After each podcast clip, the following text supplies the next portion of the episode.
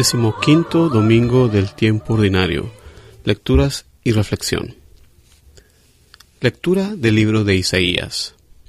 Así dice el Señor. Como bajan la lluvia y la nieve del cielo, y no vuelven allá, sino después de empapar la tierra, de fecundarla y hacerla germinar, para que dé semilla al sembrador y pan al que come, así será mi palabra, que sale de mi boca no volverá a mí vacía, sino que hará mi voluntad y cumplirá mi encargo. Palabra de Dios. La respuesta al salmo de este domingo es, la semilla cayó en tierra fértil y dio mucho fruto.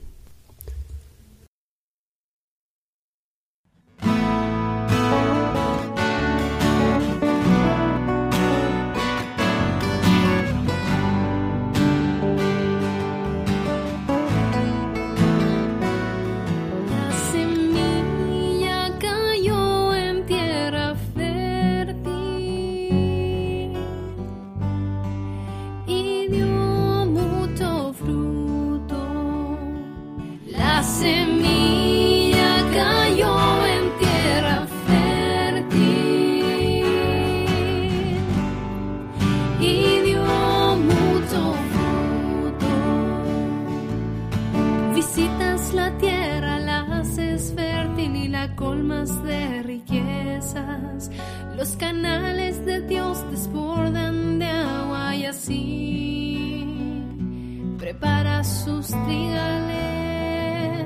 La semilla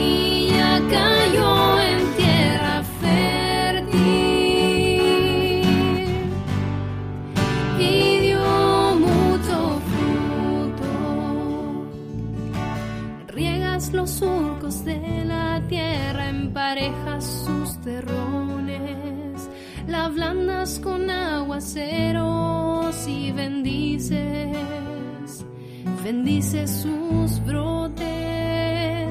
La semilla cayó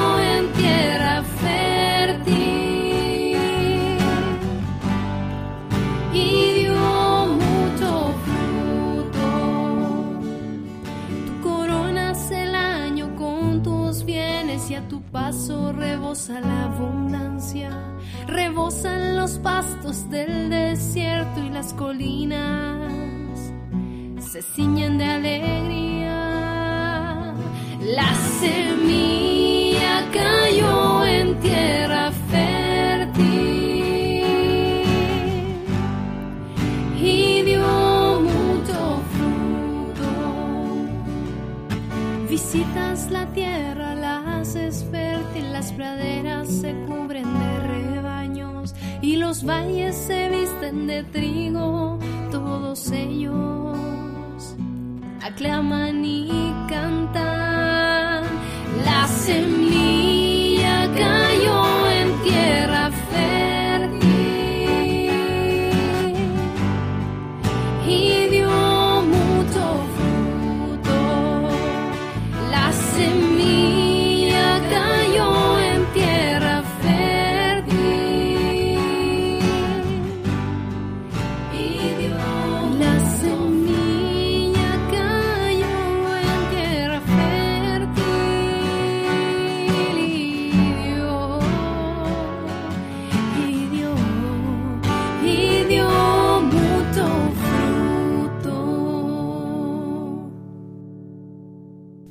Lectura de la carta del apóstol San Pablo a los romanos.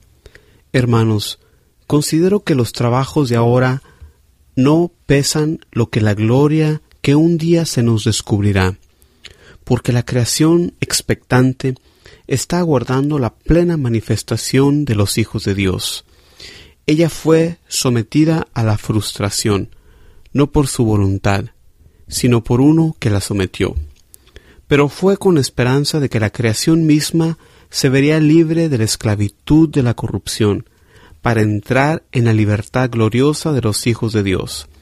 Porque sabemos que hasta hoy la creación entera está gimiendo toda ella con dolores de parto.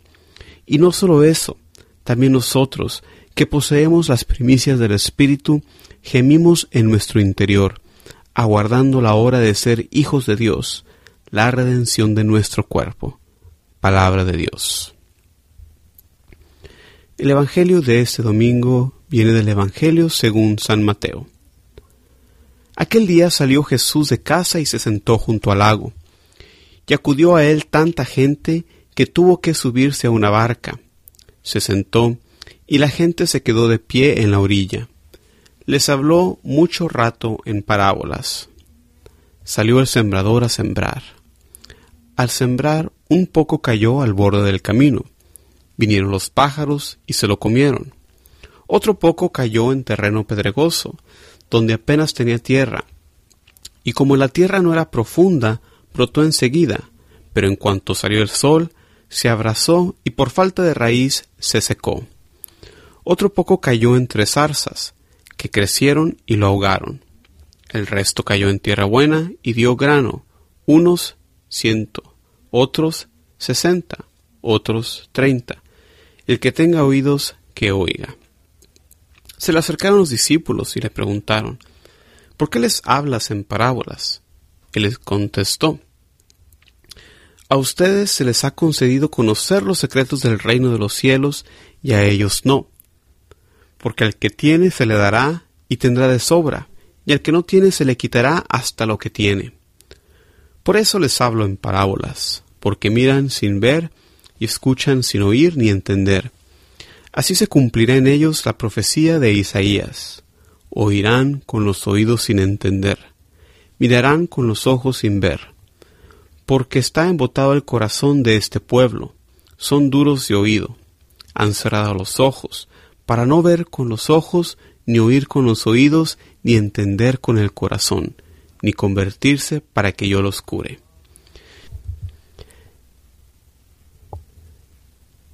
Dichosos sus ojos porque ven, y sus oídos porque oyen. Les aseguro que muchos profetas y justos desearon ver lo que ustedes ven y no lo vieron, y oír lo que ustedes oyen y no lo oyeron ustedes oigan lo que significa la parábola del sembrador. Si uno escucha la palabra del reino sin entenderla, viene el maligno y roba lo sembrado en su corazón. Esto significa lo sembrado al borde del camino. Lo sembrado en terreno pedregoso significa el que la escucha y la acepta enseguida con alegría, pero no tiene raíces, es inconstante y en cuanto viene una dificultad o persecución por la palabra, sucumbe. Lo sembrado en zarzas significa el que escucha la palabra, pero los afanes de la vida y la seducción de las riquezas la ahogan y se queda estéril. Lo sembrado en tierra buena significa el que escucha la palabra y la entiende. Ese dará fruto y producirá ciento o sesenta o treinta por uno. Palabra de Dios. Reflexión. En las lecturas de este domingo quinceavo del tiempo ordinario del ciclo A, vemos eh, un tema un tanto ecológico con la palabra de Dios comparada con la lluvia que cae y fecunda la tierra. El Salmo habla de la bendición de Dios sobre la tierra, regándola y cuidándola. La segunda lectura también menciona a la naturaleza ansiosa de ver la gloria de Dios, librándose de la esclavitud de la corrupción. Y antes de hacer la reflexión sobre las lecturas, quisiera hablar un poco de la ecología desde el punto de vista cristiano. Para nosotros los cristianos el medio ambiente no es algo hostil que debemos de domar. La naturaleza es una obra de la mano de Dios, don que es confiado al hombre para su cuidado, como podemos ver en el relato de Génesis, donde Dios, después de cada episodio de la creación, declara a todo lo creado como bueno y como pináculo de la creación el hombre, a quien Dios declara, es muy bueno. Por eso la creación siempre forma parte de la acción de gracias del pueblo de Dios, como vemos en diferentes pasajes de la Escritura, por ejemplo, Salmo 104. Cuán numerosas tus obras, oh Señor. Todas las hiciste con sabiduría, de tus criaturas se llena la tierra. Esta es la actitud del cristiano hacia el medio ambiente, Agradecimiento a Dios por sus obras con la responsabilidad que viene de ser encargados de su cuidado. En la primera lectura el profeta Isaías compara a la palabra de Dios con el poder de la lluvia que es enviada del cielo para hacer que la tierra rinda su fruto y dé comida al hombre. En este pasaje vemos un indicio de la doctrina de la Santísima Trinidad, ya que la palabra de Dios es personificada, es decir, tiene características personales, es enviada, cumple su misión, etc.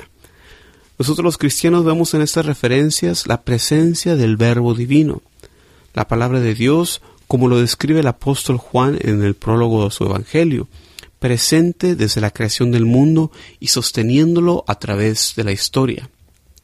Jesucristo es la palabra definitiva y efectiva de Dios que vino de Dios y regresa a Él, perfectamente cumpliendo su voluntad, como nos enseña el Papa Benedicto XVI en la exhortación post-sinodal Verbum Domini.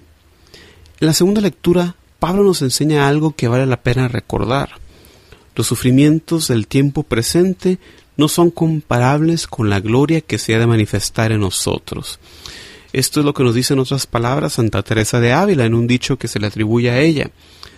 Decía, cuando estamos cuando lleguemos al cielo, el más terrible de los eventos que hayamos pasado aquí en la tierra será en la perspectiva del cielo como una mala noche en un hotel.